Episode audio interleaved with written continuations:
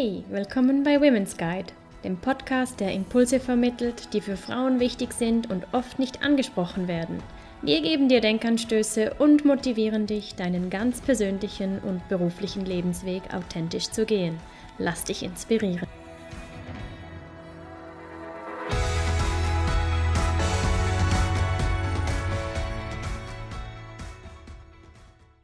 Schön, dass du wieder reinhörst beim Podcast Inspiring and Connecting Women von Women's Guide. Herzlich willkommen. Gemäß dem Bundesamt für Statistik verdienen Frauen im Durchschnitt 18 Prozent weniger als Männer. Dieser Lohnunterschied hat viele verschiedene Ursachen. Heute wollen wir uns einem Bereich zuwenden, den wir selbst beeinflussen können. Wie wir uns verkaufen in einem Bewerbungsgespräch, in einer Lohnverhandlung zum Beispiel, Vielleicht erinnerst du dich selbst an deine letzte Lohnverhandlung oder an dein Bewerbungsgespräch.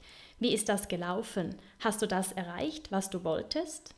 Leider ist es nämlich immer noch so, dass die Mehrheit der Frauen ihren Lohn gar nicht oder schlecht verhandeln. Deshalb wollen wir dich mit dem heutigen Podcast ermuntern, erstens, dir über deinen Wert bewusst zu werden, wie viel bin ich mir wert?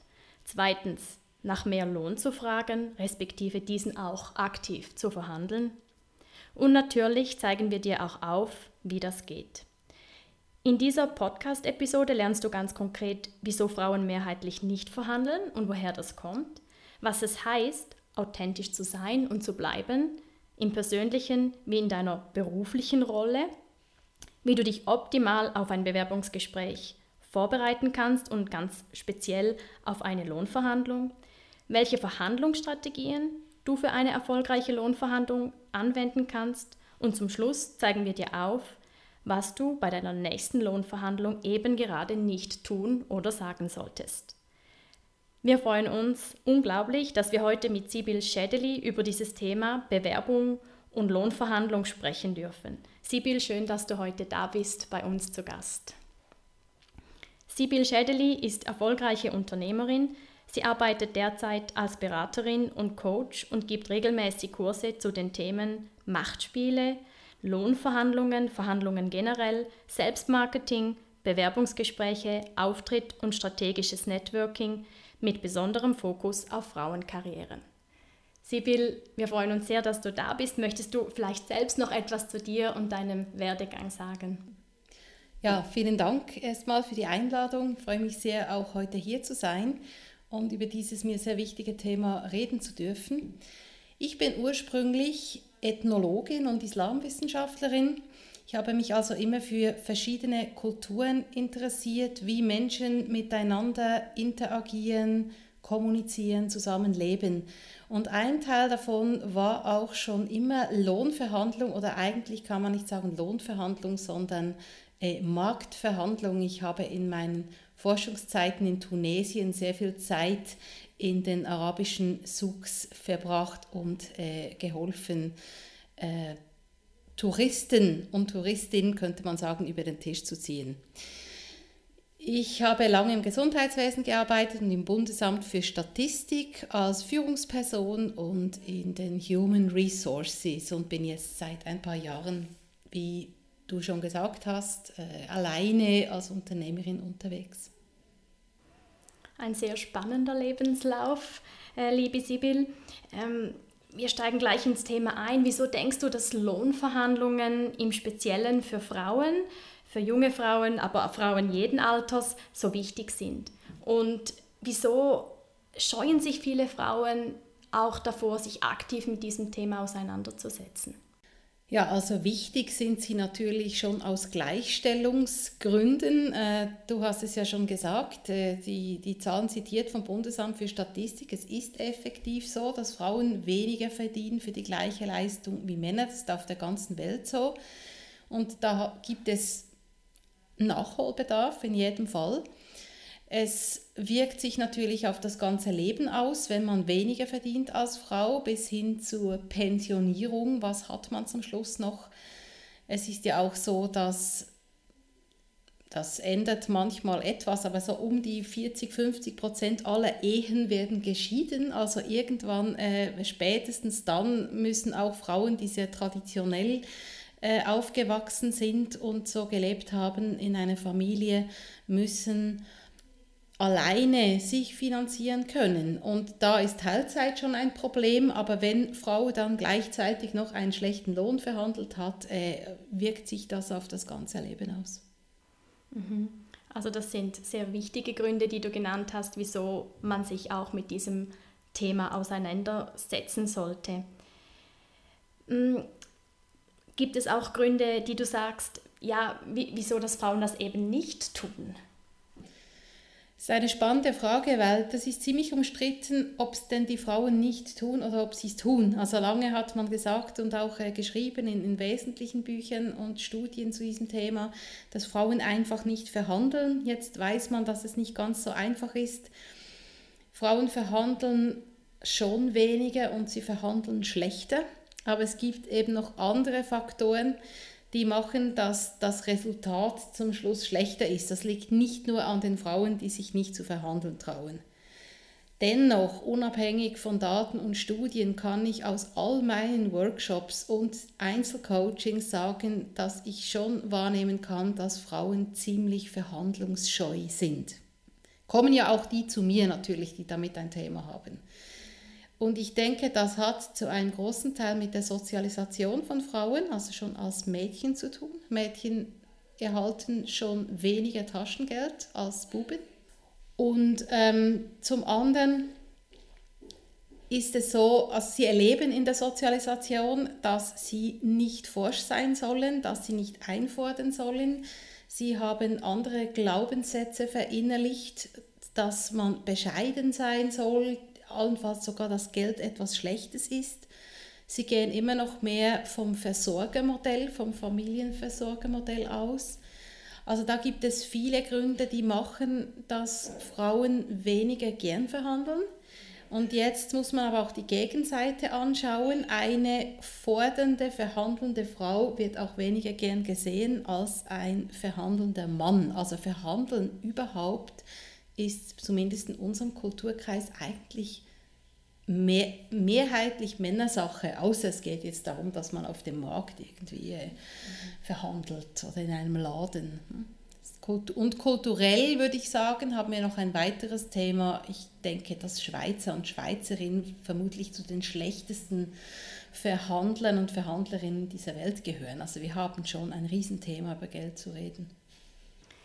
Das ist sehr spannend und auch wenn du sagst, eben man wird als Frau so sozialisiert, dass man nicht vorschießt und vielleicht nicht verhandelt, das äh, ist dann einfach normal, dass man das nicht macht und ähm, man, wir sagen jetzt, okay, doch, Lohnverhandlungen sind wichtig. Ähm, ist das denn noch authentisch oder was hat dann auch Lohnverhandlung mit Authentizität zu tun?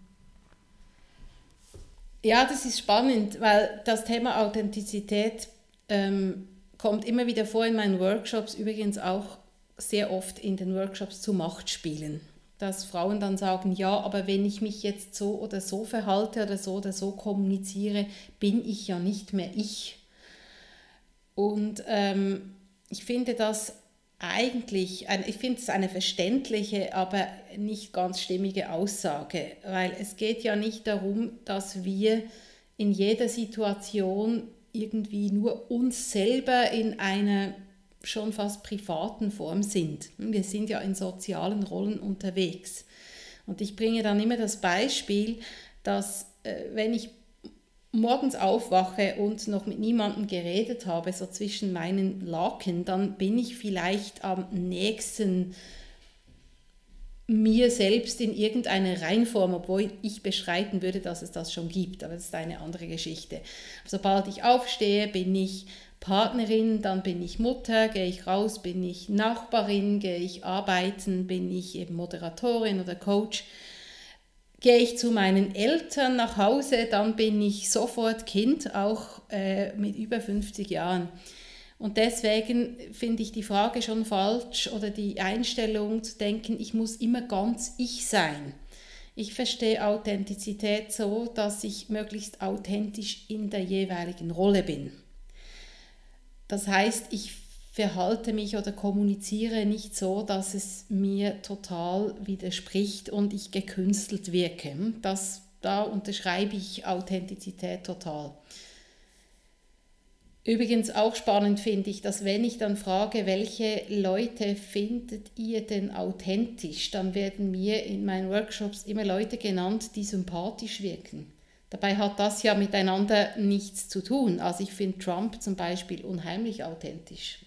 Unheimlich. Und jetzt, um das mit den Lohnverhandlungen zu verbinden, wenn ich eben an ein Bewerbungsgespräch gehe oder in einer Lohnverhandlung bin, dann bin ich dann in einer spezifischen Rolle. Die, die sich bewirbt und die, die jetzt verhandelt. Und nicht die private Sibyl Schäderli, die am Tisch sitzt und jetzt unangenehmerweise über Geld reden muss.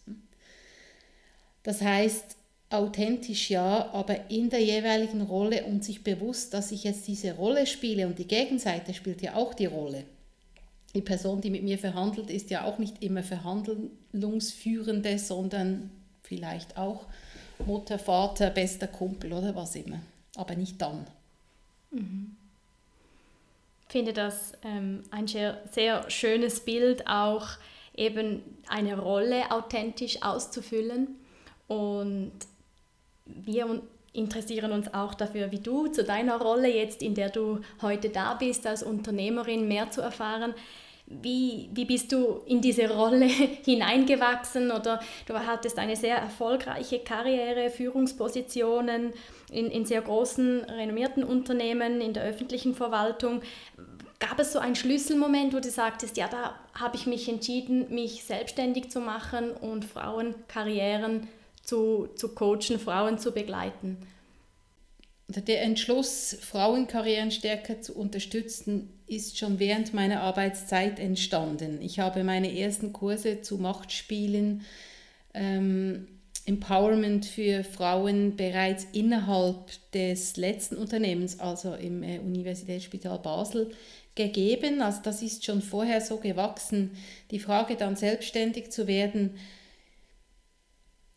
ich denke, das hat schon mit einer gewissen Müdigkeit des Arbeitens in diesen großen hierarchischen Organisationen zu tun gehabt, wo es so viel Energie braucht, um etwas bewegen zu können. Ich, ich bin gern schnell unterwegs und entscheide gern alles selber. Natürlich meist unter Einbezug meiner Familie, aber auch nicht immer. Und deswegen war das für mich einfach mal genug. Ich hatte genug, irgendwelche Projekte einzureichen und dann zu warten und es zum fünften Mal zu korrigieren und so weiter. Ich finde aber auch nicht, dass das vorher schlecht war. Ich habe eben in diesen ähm, etwa 20 Jahren äh, gelernt und geübt, mich in diesen Organisationen zu bewegen und ich denke, das kann ich jetzt deswegen auch und das ist jetzt authentisch rüberbringen und ich denke, dass ich mich da unterscheide von einigen Berater und Beraterinnen äh, darin, dass ich alles über das, was ich rede, selbst getan habe.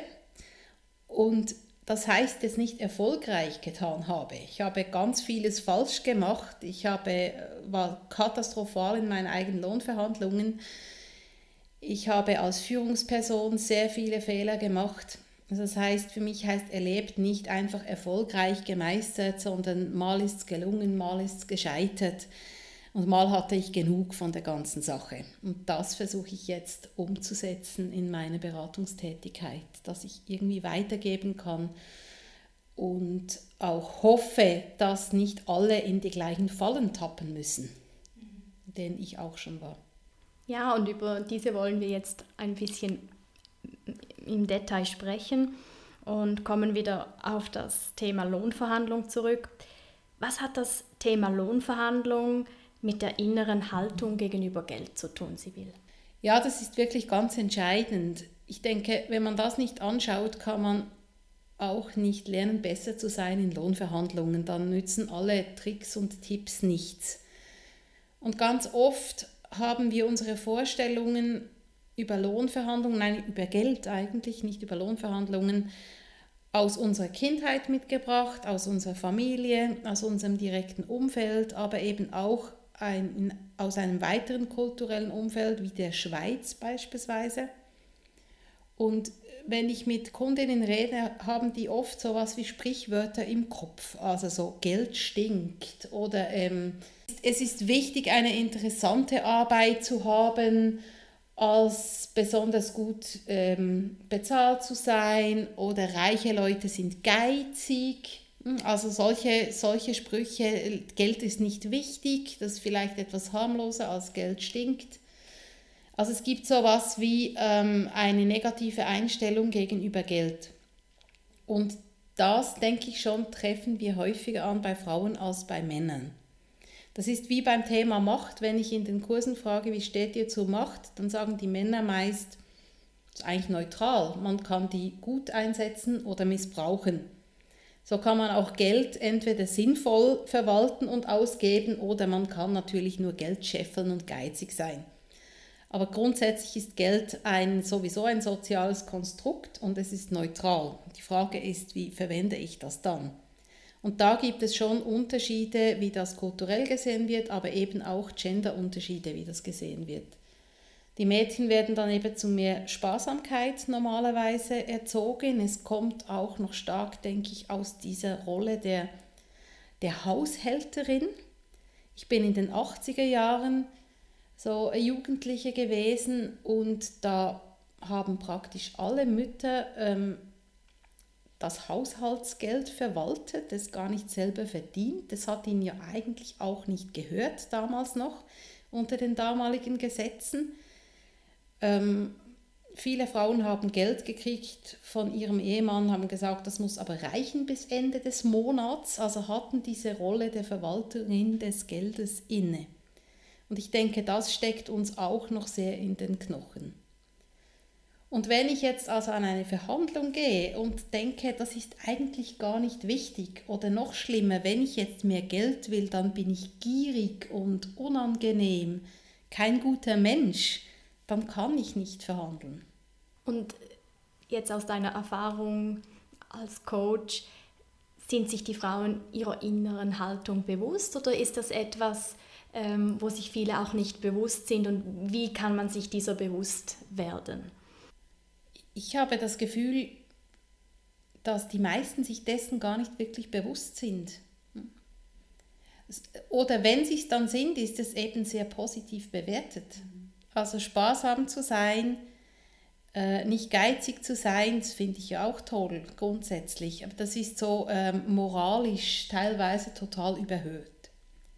Ich kann hier ein Beispiel bringen. Ich habe eine Mutter kürzlich sagen hören von ihrem Mädchen, es ist so toll, sie will eigentlich immer noch kein Taschengeld.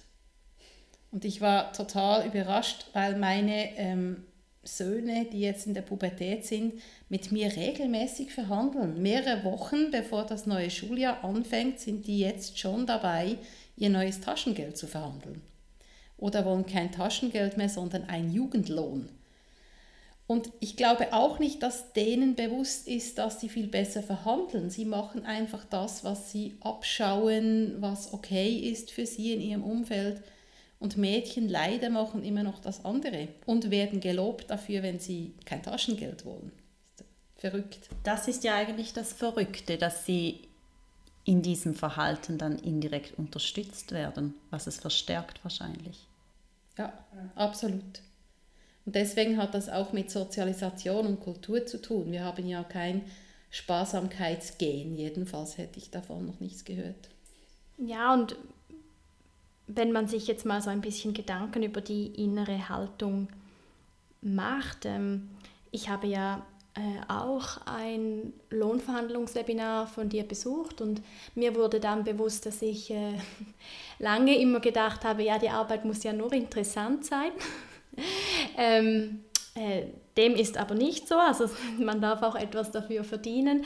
Aber wenn man sich jetzt mal so der inneren Haltung, das war jetzt so meine innere Haltung, was, was für mich so ein Augenöffner war, ähm, wenn man sich seiner inneren Haltung mal bewusst wird, das vielleicht auch notiert und sich ein bisschen beobachtet, wie, wie gehe ich mit Geld um, was für, Dank, für Gedanken kommen, wenn ich an Geld denke und sich das mal so überlegt hat und vielleicht aufgeschrieben hat, ähm, wie, wie geht es dann weiter? Also ich habe jetzt in drei Wochen, sagen wir, ein Bewerbungsgespräch und ich habe mir jetzt ein bisschen Gedanken darüber gemacht. Also mein Job soll nicht nur interessant sein, sondern ähm, ich möchte auch entsprechend dafür entlöhnt werden.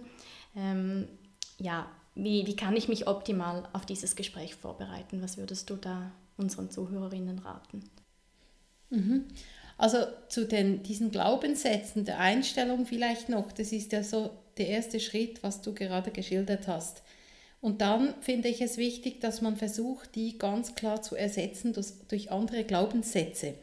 Und zwar nicht negative. Also für jetzt an denke ich nicht mehr schlecht über Geld, das geht nicht. Hm? Sondern beispielsweise jetzt die Kombination aus ich will eine interessante Arbeit und dafür entsprechend gut bezahlt werden. Hm? Das wäre zum Beispiel ein neuer Glaubenssatz, den man sich auch aufschreiben kann, den man sich zum Beispiel immer wieder durchliest vor einem solchen Gespräch, damit das richtig reingeht. Dann gehört zur guten Vorbereitung natürlich überhaupt zu wissen, was man verdienen kann auf einer bestimmten Stelle in einer bestimmten Branche. Also das heißt, man muss irgendwie an Daten kommen, man kann Lohnrechner online benutzen, man kann Leute fragen, die in einem Unternehmen, in einem ähnlichen oder in dem, in dem man sich bewerben wird, arbeiten, manchmal noch besser, die dort gearbeitet haben, weil eben in dieser schweizerischen äh, Kultur man oft nicht so gern über den aktuellen Lohn redet, aber beispielsweise über den letzten vielleicht lieber das sind ganz wichtige äh, Geschichten. Dass man muss eine Ahnung haben. Hm? Also ich hatte beispielsweise bei meiner allerersten Lohnverhandlung, die gar keine war, weil ich nicht verhandelt hatte, nach dem Studium wirklich überhaupt keine Ahnung. Ich hatte nicht, ich wusste nicht, ob 4000 Franken oder 7000 Franken okay sind. Also mindestens so einen etwas genaueren Range muss man kennen. Und dann kommt das ganz Wichtige, dieses, diese Geschichte ähm, vom Wert, für den man bezahlt wird. Und hier kommt vielleicht das Authentizitätsthema noch einmal rein. Viele denken dann, ich werde dafür bezahlt, was ich wert bin. Und das ist jetzt wieder so eine Vermischung in diesem Authentizitätsthema. Ich werde für meine Leistungen, meine Fähigkeiten und für das, was ich in der Firma oder in der Organisation bewirken werde, bezahlt.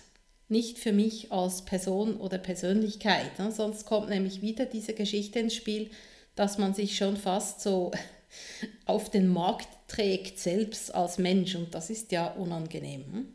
Also man verhandelt nicht sich selbst, sondern man verhandelt die Fähigkeiten und die Erfolge, die man in der Firma haben wird. Und das ist jetzt eben der nächste Teil der Vorbereitung. Ich muss wissen, was ich für diesen Arbeitgeber mitbringe, was ich denen biete, was ich dort bewirken kann und das muss ich eben auch sagen im Bewerbungsgespräch. Das ist die Basis für den Lohn. Noch mehr als der Abschluss, den ich schon gemacht habe, meine Berufserfahrung natürlich auch, aber immer, immer bezogen auf die Wirkung, die ich erzeugen werde und die für dieses Unternehmen interessant ist. Das ist der nächste wichtige Teil. Deswegen kann man Lohnverhandlungen von Bewerbungsgespräch in dem Sinne auch nicht trennen, weil das Bewerbungsgespräch davor bereitet ja den Boden für die mögliche Verhandlung. Und dann sollte ich natürlich auch noch wissen und lernen, wie ich mit Zahlen spiele in dieser Verhandlung und wie ich beispielsweise kommunikativ, also verbal und nonverbal dort auftrete und das üben. Das ist so ungefähr das Paket.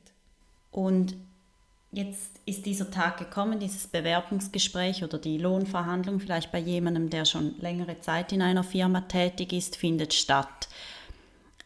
Worauf muss während der Verhandlung geachtet werden? Du hast jetzt schon einige Sachen genannt, verbale, nonverbale Kommunikation, ähm, aber vielleicht auch auf das Verhalten des Gegenübers reagieren können, im richtigen Moment richtig.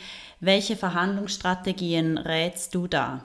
Also die noch einmal, die gute Vorbereitung ist wichtig. Wenn ich gut Zahlen nennen kann, meine Vorstellungen formulieren kann, allenfalls auch beweisen kann, dass ein Kollege mehr verdient oder, oder nachweisen kann, was jemand in einer vergleichbaren Position verdient, dann habe ich schon ganz andere Karten in der Hand. Und das muss ich irgendwann auch sagen. Außer es läuft alles äh, super von Anfang an. Dann kommunikativ, denke ich, ist es sehr wichtig, das Gegenüber zu lesen. Man muss sich ja vorstellen, dass das Gegenüber auch nicht immer ein perfekter Verhandler oder Verhandlerin ist. Ich habe beispielsweise Lohnverhandlungen führen müssen, also jetzt auf Arbeitgeberseite, und mir hat das nie jemand beigebracht. Also ich war auch nervös und wusste auch nicht, wie man das macht. Und je nach Firma gerät man an eine solche Person.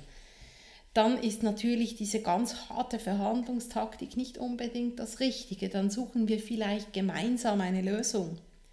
Wenn ich so an einen knallharten Verhandler, ich brauche das jetzt mal absichtlich männlich, das gibt es natürlich bei Frauen auch, gerate, dann ist es schlecht, dem beweisen zu wollen, dass ich mehr weiß. Hm? Dann muss ich taktisch gut vorgehen, aber ich sollte ihn nicht in die Situation bringen, dass er mir jetzt noch so richtig beweisen muss, wie hart er ist.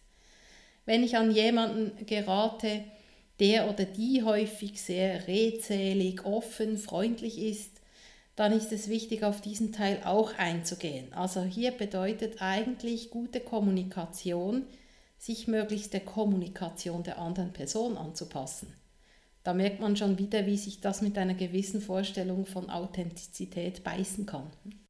Sibyl, du hast gesagt, dass man bei der Lohnverhandlung das Gegenüber auch darauf ansprechen soll, wenn Kollegen mehr verdienen oder Kolleginnen, die in der gleichen Position sind und beispielsweise auf das Jahr 10.000 Franken mehr verdienen, aber genau dieselben Aufgaben wie ich selber beispielsweise ausführen, würdest du das wirklich so offen kommunizieren? Das ist ja meistens so ein bisschen ein Graubereich. Man spricht mit der Kollegin über den Lohn. Das war vielleicht schon ein bisschen... Ähm, ja, braucht es schon ein bisschen Überwindung und das dann noch zu nennen und dann ist sie noch im Spiel und sie will ja vielleicht nicht irgendwie ähm, ja, einen Nachteil daraus ziehen. Wie, was rätst du in einer solchen Situation? Teilweise sieht man jetzt hier schon dieses schweizerische Unwohlsein mit dem Reden über Geld und Löhne. Und wenn die Kollegin schon so offen war zu zeigen, wie ihr Lohn ist, wie hoch ihr Lohn ist, oder wenn man sonst an Daten kommt, irgendwie finde ich schon, dass man die verwenden sollte. Jetzt würde ich hier stark unterscheiden zwischen einem internen, einer internen Lohnverhandlung oder äh, wenn ich mich neu bewerbe. Weil intern ist es ja ganz einfach so, dass ich das Recht darauf habe, den gleichen Lohn für die gleiche Arbeit zu verdienen. Und da muss man das unbedingt anmerken. Ähm, ob man das gleich als Einstieg ins Gespräch macht oder sich noch so in der Hinterhand hält oder gleich einsteigt damit und sagt, ich habe hier eine Ungerechtigkeit festgestellt. Das sind taktische Fragen, aber ich denke schon, das gehört jetzt auch zu der Einstellung. Wir haben das Recht, gleich viel für die gleiche Arbeit zu verdienen wie unsere Kolleginnen und Kollegen. Deswegen würde ich es überhaupt unbedingt erwähnen, wenn ich mich jetzt neu bewerbe, dann würde ich wahrscheinlich nicht als erstes irgendwelche Verträge von internen Mitarbeitern auf den Tisch legen. Ich bin fast sicher, dass ich die Stelle dann deswegen nicht kriegen würde. Dann würde ich eher so auf allgemeine Vergleiche, Branchenvergleiche. Ich weiß ja, dass man als leitende Ärztin in einem Spital dieser Größenordnung zwischen so und so viel verdient Jetzt bin ich schon etwas erstaunt, dass sie mir weniger anbieten oder irgendwie so würde ich das einbringen. Um nochmals auf das zurückzukommen, der Vergleich unter Kollegen. Was mir immer wieder auffällt, ist, da, da spielt ja dann auch so rein, was ist meine Eigenwahrnehmung von mir, von meiner Leistung, was ich mache und was ist meine Wahrnehmung vom Gegenüber. Ich finde das schon sehr schwierig dann zu sagen, ich mache das Gleiche, ich meine, niemand, oder es gibt viele Berufe, da macht man nicht wirklich das Gleiche. Man arbeitet vielleicht an einem Projekt, aber auch da gibt es immer wieder Unterschiede und sich dann wie anzumaßen, zu sagen, man macht das auch gleich gut oder eben besser als der andere. Ich finde, was Angela vorhin angemerkt hat, dieses kollegiale Verhältnis, was ich glaube vielen Leuten halt extrem wichtig ist, oder? Würdest du eher raten, dass vielleicht mal mit diesem Gegenüber anzuschauen, zu diskutieren, wie siehst du das? Oder das dann eher so im Geheimen direkt beim Vorgesetzten anzusprechen und schauen, wie ist seine Reaktion darauf, weil ich glaube, wenn man ja völlig daneben liegt, dann bekommt man wahrscheinlich auch die entsprechende Reaktion. Ich finde das persönlich auch immer sehr schwierig, ähm, sich selber da richtig einzuschätzen und in beide Richtungen auch, ähm, auch sich zuzutrauen, zu sagen, ich finde, ich mache das besser als Kollege oder Kollegin XY. Ja gut, äh, ich verstehe schon, was das Heikle da ist. Und ich denke auch, wenn wir jetzt von Vergleichen reden, ging es jetzt wirklich mal um die Lohnvergleiche. Also ich habe diesen Job, wir sind angestellt als, ich weiß nicht was, äh, Mitarbeitende der, des Informationsdesks. Hm? Wir stehen da den gleichen Tag, gleich lang und vielleicht bin ich freundlicher, vielleicht ist mein Kollege freundlicher, aber ich sehe, da gibt es einen Unterschied. Grundsätzlich ist es ja an der Führungsperson auch die Leistung dann einzuschätzen. Ich denke, da kann man ziemlich objektiv sagen, ja, das stimmt doch nicht, wir machen den gleichen Job, der macht es ein bisschen anders, ich mache es ein bisschen so, aber das ist damit erfüllt. Wenn das jetzt so Wissensarbeiter oder Arbeiterinnen sind, die vielleicht weniger vergleichbare Aufgaben haben, dann würde ich nicht als erstes mit dem Vergleich mit einem Kollegen oder einer Kollegin argumentieren, sondern ich würde meine Erfolge so messbar als möglich darstellen. Ich habe dieses Projekt gemacht jetzt, das war erfolgreich, es wurde sogar da publiziert oder wir haben dann das gemacht, das ist abgeschlossen, hier habe ich so und so viel Geld reingeholt, je nach Branche kann man sowas auch zeigen. Und äh, dann ist der Fokus etwas stärker auf meiner Leistung. Aber man darf auch, wenn man einen viel schlechteren Kollegen oder Kollegin hat, darf man das auch sagen. Das habe ich auch schon gemacht. Meine Chefin gesagt, du weißt genau, dass ich doppelt so viel arbeite wie der. Weil manchmal ist das einfach evident, dann ist das nicht in kleinen Unterschieden sichtbar, sondern es wissen es eigentlich alle. Finde ich, dann darf man das auch sagen. Ja. Jetzt haben wir darüber gesprochen, was man sagen kann, was man sagen soll. Kannst du uns einige Beispiele nennen, was man auf keinen Fall sagen soll oder machen soll in so einer Verhandlung? Ja, da gibt es äh, ein paar ganz wesentliche Punkte. Und ich kenne das ja auch von der Gegenseite her wirklich. Es ist mir wirklich auch wichtig zu sagen, ich habe so lange Lohnverhandlungen geführt. Ich muss auch sagen, es war nicht Privatwirtschaft, wo man noch viel mehr Optionen hat. Aber, und das ist auch wichtig zu wissen, das war im Rahmen von öffentlichen, öffentlich-rechtlichen Anstellungen, wo immer behauptet wird, dass es gar keinen Verhandlungsspielraum gibt. Und wir haben eigentlich immer verhandelt. Also das wäre vielleicht schon erster Fehler zu meinen oder zu glauben, dass keine Verhandlung möglich ist, wenn die Gegenseite das sagt. Das ist natürlich der erste Schachzug, der immer gemacht wird. Ah, wir können eigentlich nicht verhandeln, wir haben Ihnen eine Tabelle, das wird nach alter Erfahrung, Ausbildung und so ausgerechnet. Und das stimmt und am Schluss kommt immer noch eine Spanne raus, die sich verhandeln lässt. Also das geht vielleicht nicht bei der ersten Praktikumsstelle, aber nachher geht das eigentlich immer. Das ist das Erste. Und dann will ich natürlich, wenn sich jemand es kommt auch immer darauf an, es ist eine interne oder externe Be Bewerbung. Aber nehmen wir mal den Fall, es ist eine externe Bewerbung. Jetzt möchte ich natürlich als Verhandelnde wissen, also als Verhandlungsführende, was verdient die jetzt? Weil dann muss ich nicht unbedingt viel mehr bieten, außer das geht vielleicht von einer kleinen Gruppenleitung auf eine große Führungsposition. Aber wenn das so plus minus im gleichen Rahmen liegt, dann habe ich schon mal eine eine Möglichkeit, einen eher tiefen Lohn in der Region äh, des Genannten anzubieten. Und deswegen rate ich immer, den Lohn der letzten Stelle wirklich nicht preiszugeben. Und hier kann man jetzt taktisch oder sogar vielleicht so etwas äh, trickreich das schweizerische, den, den schweizerischen Umgang mit Zahlen nutzen und beispielsweise sagen, mein ehemaliger oder mein aktueller Arbeitgeber äh, will nicht, dass wir offiziell über unsere Löhne reden. Kann ich einfach behaupten und gebe es dann nicht an. Oder ich kann auch sagen, das wäre dann die, die Wahrheit in dem Sinne, ja, also meine aktuelle Stelle hat ja eigentlich nichts mit dem Profil dieser Stelle zu tun und dann den Ball zurückspielen und sagen, mich würde interessieren, was Sie bereit wären zu zahlen. Also den letzten Lohn nennen, ganz schlechte Idee.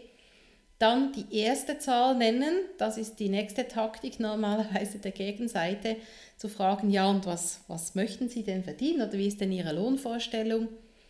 Und äh, das hilft mir nur dann, wenn ich sehr mutig bin und eine hohe Zahl nenne. Das kann man natürlich machen und einige Leute machen das und Männer machen das öfter als Frauen, dass sie mit einer sehr hohen Zahl einsteigen und sich dann runterhandeln lassen. Das ist eine gute Taktik, weil dann hat die Gegenseite sogar das Gefühl, gewonnen zu haben. Aber wenn ich jetzt eher schlecht bin in Lohnverhandlungen, mich nicht traue, hoch zu pokern und dann sage ich irgendwas wie, ja, so zwischen, zwischen 5.000 und 6.000. Ich sage dann immer, dann kriege ich 4.8 am Schluss. Das heißt, dann ist ja schon klar, was die untere Grenze ist und je nachdem versucht man noch tiefer runterzugehen. Deswegen erste Zahl nennen nur dann, wenn ich mich getraue, hoch reinzugehen. Empfiehlst du den letzten Lohn anzugeben, aber eben nicht die wirkliche Zahl, sondern da ich sage jetzt irgendwie 30, 40 Prozent draufzuschlagen und einfach mal reinzugehen und sagen, so viel verdiene ich aktuell? Das würde ich nicht machen. Also wenn es rauskommt, ist es, denke ich, dann scheitert das ganze Bewerbungsgespräch, weil spätestens, wenn ich dann angestellt werde und dann beispielsweise der Übertritt von der alten in die neue Pensionskasse erfolgt, besteht zumindest die Möglichkeit, dass man meinen alten Lohn dadurch erfährt und dann ist es peinlich. Was ich tun kann, wenn schon pokern, kann ich natürlich sagen, ich bin noch in zwei, drei anderen Gesprächen aktuell und da bieten die mir mehr. Das kann keiner nachweisen. Hm? Das macht einen nicht immer sympathisch, aber das ist ja auch nicht immer das Ziel. Also das würde ich eher als den alten Lohn hochschummeln. Mhm. Jetzt haben wir kurz angesprochen, was man eben nicht machen sollte.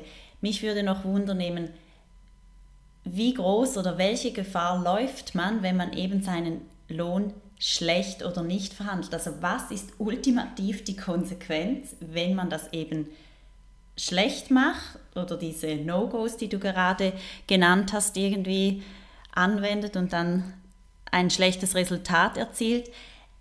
Was kostet einem das vielleicht auf ein Leben gesehen? Ja, das ist, das ist eine sehr spannende Frage und ich denke, das wird häufig unterschätzt, weil man dann denkt, ah gut, jetzt habe ich halt mal schlecht verhandelt. Ich bringe kurz etwas aus meiner eigenen Erfahrung und dann habe ich ein spannendes Rechenbeispiel. Als ich nach der Universität zum ersten Mal angestellt wurde im Bundesamt für Statistik, habe ich überhaupt nicht verhandelt. Das hatte ich schon erwähnt. Und ich war total glücklich über meinen Lohn, weil als Studentin hatte ich ja überhaupt kein Geld und plötzlich hatte ich Geld und bin durch die Stadt getanzt und habe mir Sachen gekauft und so. Und äh, dann habe ich beim ersten äh, kleinen Fest unserer Einheit mit ein paar männlichen Kollegen geredet und die haben mich gefragt, in welcher Lohnklasse ich denn sei. Ist eigentlich schon sehr ungewöhnlich, dass die das gefragt haben. Und wir waren dann beide total entsetzt, dass ich ganze vier Lohnklassen unter ihnen eingestellt war mit gleicher Qualifikation. Und das hätte sich jetzt meine ganze Karriere im Bundesamt für Statistik weitergeschrieben. Also selbst beim internen Stellenwechsel, und da kann ich ja den alten Lohn nicht verschweigen, sieht man das. Und selbst wenn die dann mehrere Lohnklassen raufgehen müssen beim Stellenwechsel, können sie dann doch in Franken relativ tief bleiben, weil eben diese Tabellen nicht so fix sind, wie behauptet wird. Zum Glück hatte ich Vorgesetzte, das waren übrigens in diesen Fällen immer Männer, die mich von sich aus aktiv unterstützt haben und mir sogar vorgeschlagen haben, meine Lohnentwicklung zu beschleunigen, weil sie genau wussten, dass ich anfangs schlecht verhandelt hatte. Mir hat sogar ein Vorgesetzter bei meinem ersten Gespräch gesagt, überlegen Sie sich nochmal, was Sie sich wünschen, quasi als Lohn, weil beim Staat verhandelt man immer nur einmal. Das hat er wörtlich gesagt. Und da bin ich schon ein bisschen rauf und meine nächsten zwei Chefs haben mir dann geholfen, meine Lohnentwicklung zu beschleunigen. Jetzt passiert das eben vielen nicht und das heißt, dieser erste Fehler schreibt sich fort und fort, sicher innerhalb des gleichen Unternehmens, aber sogar eben bei Stellenwechseln, wenn der alte Lohn bekannt ist. Und das Rechenbeispiel, das ich gerne bringen möchte, das ist von Babcock und Lashever. Die haben sehr spannende Bücher geschrieben ähm, über Lohnverhandlungen in den USA. Deswegen ist das äh, Beispiel auch in Dollar, aber das könnte man problemlos ähm, auf unsere Realität übertragen. Die Löhne, die Auslöhne sind entsprechend tief, also nicht erschrecken. Nehmen wir mal an, eine Frau und ein Mann bewerben sich zum ersten Mal auf den gleichen Job. Sie sind beide 22 Jahre alt. Das Jobangebot, das kommt, sind 25.000 Dollar. Der Mann verhandelt und erhält 30.000. Die Frau nimmt diese 25.000 an. Jetzt kann man sagen, okay, 5.000 Dollar im Jahr, hm, ist aber auf diese Summe natürlich schon sehr viel Geld. Jetzt nächste Annahme ist, beide kriegen während ihres Arbeitslebens 3% Lohnerhöhung pro Jahr. Das ist auch schon sehr äh, freundlich gedacht, weil es könnte auch sein, dass die Frau, wenn sie nicht verhandelt, diese 3% nämlich nicht kriegt. Aber gehen wir davon aus, sie kriegt sie. Dann haben die beiden, wenn sie 60 Jahre alt sind, einen Lohnunterschied pro Jahr von 15.000 Dollar. Also aus den 5.000 sind 15 geworden. Das ist schon schlimm genug. Jetzt haben wir aber nicht berechnet, wie viel diese Differenz über all die Jahre bedeutet. Das heißt, aufgelaufen sind nach dieser Rechnung mit diesen Lohnerhöhungen beim Mann 361.000 Dollar, die er mehr verdient hat als die Frau über diese Arbeitsjahre. Jetzt geht es noch weiter, jetzt kann man sich vorstellen, der Mann versteht auch noch mit diesem Geld mehr Geld zu machen. Er investiert, was übrigens auch Frauen seltener tun. Bei nur 3% Verzinsung hat er über eine halbe Million Dollar mehr verdient in dieser Zeit. Und das können die Folgen sein einer einzigen unterlassenen Lohnverhandlung. In der Realität ist natürlich alles viel schlimmer, weil bei allen Stellen wechseln man als guter Verhandler eben noch mehr, mehr rausholen kann. Das heißt, der Mann würde in diesem Fall seinen Gewinn noch vergrößern. Plus auf der Seite der Frau wäre ja dann vielleicht noch anzunehmen, dass sie noch reduziert, noch Familie hat. Es gibt ganz viele andere Faktoren. Aber man kann so mit einem Beispiel auf eine halbe Million im Erwerbsleben kommen, ohne zusätzliche Faktoren einzurechnen. Und die Altersvorsorge ist da noch nicht berücksichtigt. Genau, könnte man sagen, in den USA haben sie das ja auch nicht wirklich. Ja. ja, aber selbstverständlich, das ist auch nicht berücksichtigt. Ich habe noch eine Frage, was du vorhin gesagt hast, dass dich immer Männer unterstützt haben, deine Lohnentwicklung zu beschleunigen. Gibt es da oder weiß man, dass es Unterschiede gibt, wenn jetzt eine Frau mit einem Vorgesetzten verhandelt oder eben eine Frau mit einer Vorgesetzten, also Frau?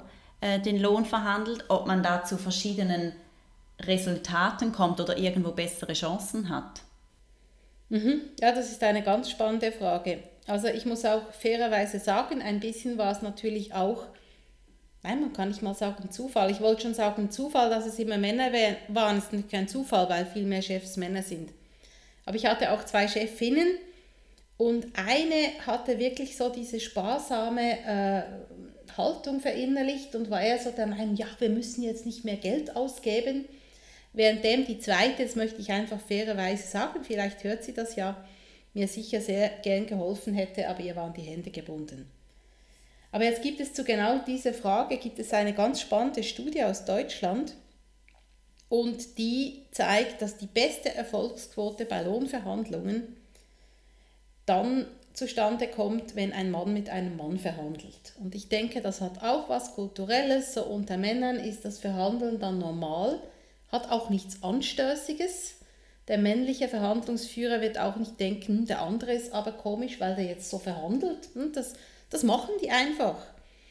Im zweiten Fall, das zweitbeste, ist eine Frau, die mit einem Mann verhandelt, also der Mann ist der Verhandlungsführer, weil auch da er wahrscheinlich gewohnter ist zu verhandeln und nicht eine negative Einstellung hat gegenüber dem Verhandeln selbst. Aber hier besteht bereits die Gefahr, dass er eine verhandelnde Frau als weniger sympathisch beispielsweise empfindet als einen verhandelnden Mann. Das dritte ist Frau und Frau. Das heißt, wenn ich mit einer Frau verhandle, ist die äh, Chance schlechter, dass viel rauskommt. Also stellen wir uns vor, beide sind so irgendwie so ein bisschen sparsam eingestellt und finden, wir suchen jetzt eine vernünftige Lösung, die für das Unternehmen gut ist und für uns alle, dann kommt einfach weniger Geld raus. Aber die schlechteste Verha ähm, Situation ist spannenderweise, wenn ein Mann bei einer Frau verhandelt. Ich kann das nicht so ganz erklären.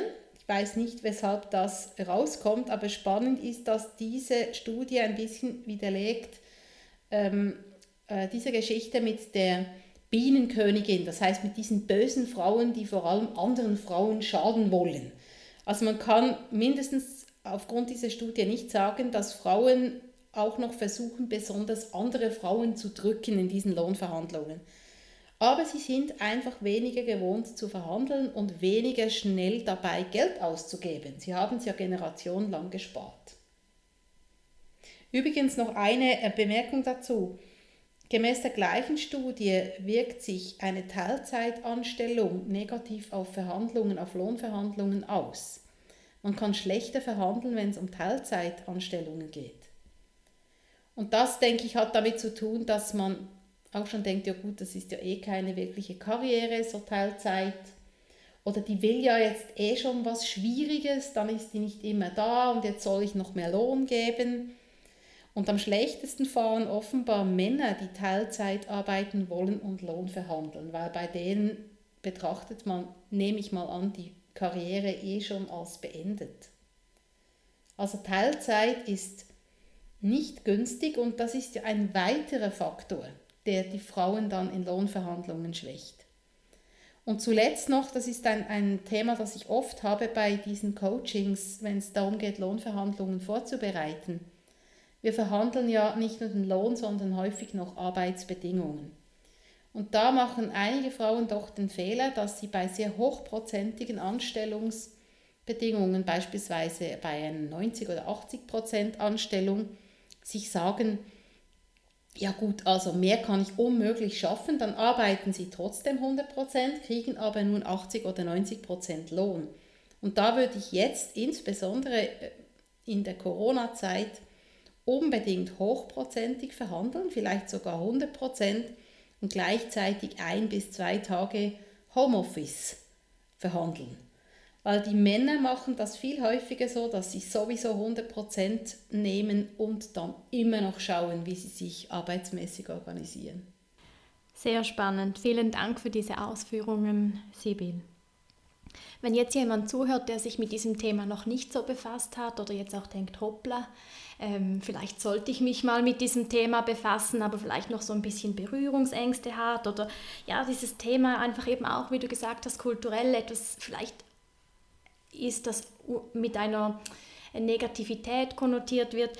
Was würdest du dieser Person raten, also wenn sie sich jetzt auf ein Bewerbungs- oder Lohnverhandlungsgespräch vorbereiten kann? Also du hast einige Aspekte ja schon genannt, aber so die ein, zwei wichtigsten Aspekte, womit sie heute anfangen kann. Das tönt vielleicht ganz einfach.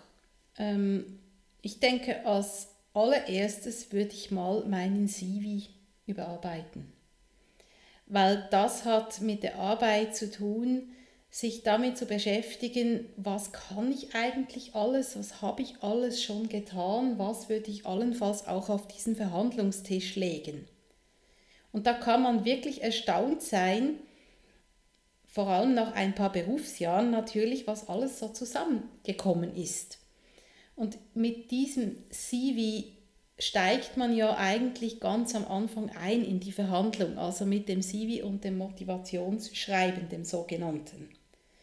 Und das sollten keine fixen Dokumente sein, sondern die sollten so einen Bausteincharakter haben, den ich mir immer wieder auf eine Stelle zuschneide, ähm, für die ich mich bewerbe. Das heißt, ich überlege mir eben, wo ist die Passung von dem, was ich kann, mit dem, was das Unternehmen sucht. Und das ist genau das, was ich dann verhandeln muss und zum Schluss natürlich dann in Bezug auf die Lohnverhandlung steht. Also ich würde mal wirklich mit dieser persönlichen Wertschätzung anfangen und schauen, dass ich wirklich ein ganz gutes CV zusammenkriege. Und das Zweite, was ich tun würde, damit ich einfach genug Zeit habe, oder vielleicht sind es zwei Sachen, ich würde wirklich anfangen, Informationen zu sammeln, zu löhnen, wo immer ich die herkriegen kann, weil wenn ich mich mal schnell bewerbe, ist es immer zu spät. Das würde ich auf jeden Fall tun. Und das Dritte, ich würde anfangen, ganz bewusst strategisch zu netzwerken in dem Bereich, in dem ich arbeiten möchte. Weil dafür brauche ich auch ungefähr zwei Jahre, damit ich das Netzwerk so aufbauen kann, dass es mir bei der Stellensuche hilft. Und ich habe gerade die neueste Zahl gelesen vor irgendwie zwei Tagen. Man rechnet damit, dass etwa 70 Prozent aller Stellen nicht ausgeschrieben werden oder ausgeschrieben werden und sie sind eigentlich schon besetzt. Und wenn ich nicht da anfange, kann ich am Ende der Geschichte nur in seltenen Fällen einen guten Lohn kriegen. Also ich würde wirklich da ganz am Anfang anfangen.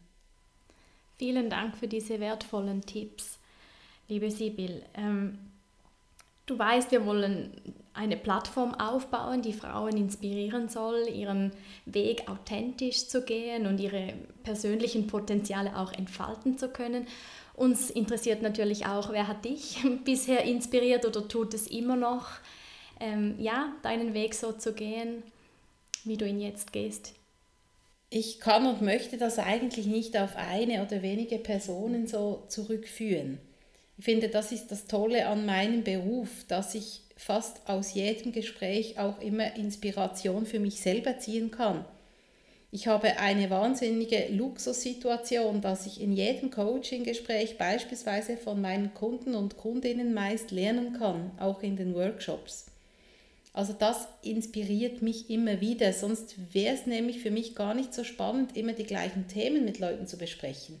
Ich habe mich noch nie gelangweilt, wenn ich zum zweiten, dritten, zehnten Mal eine Lohnverhandlung vorbesprochen habe oder ein Machtspielthema.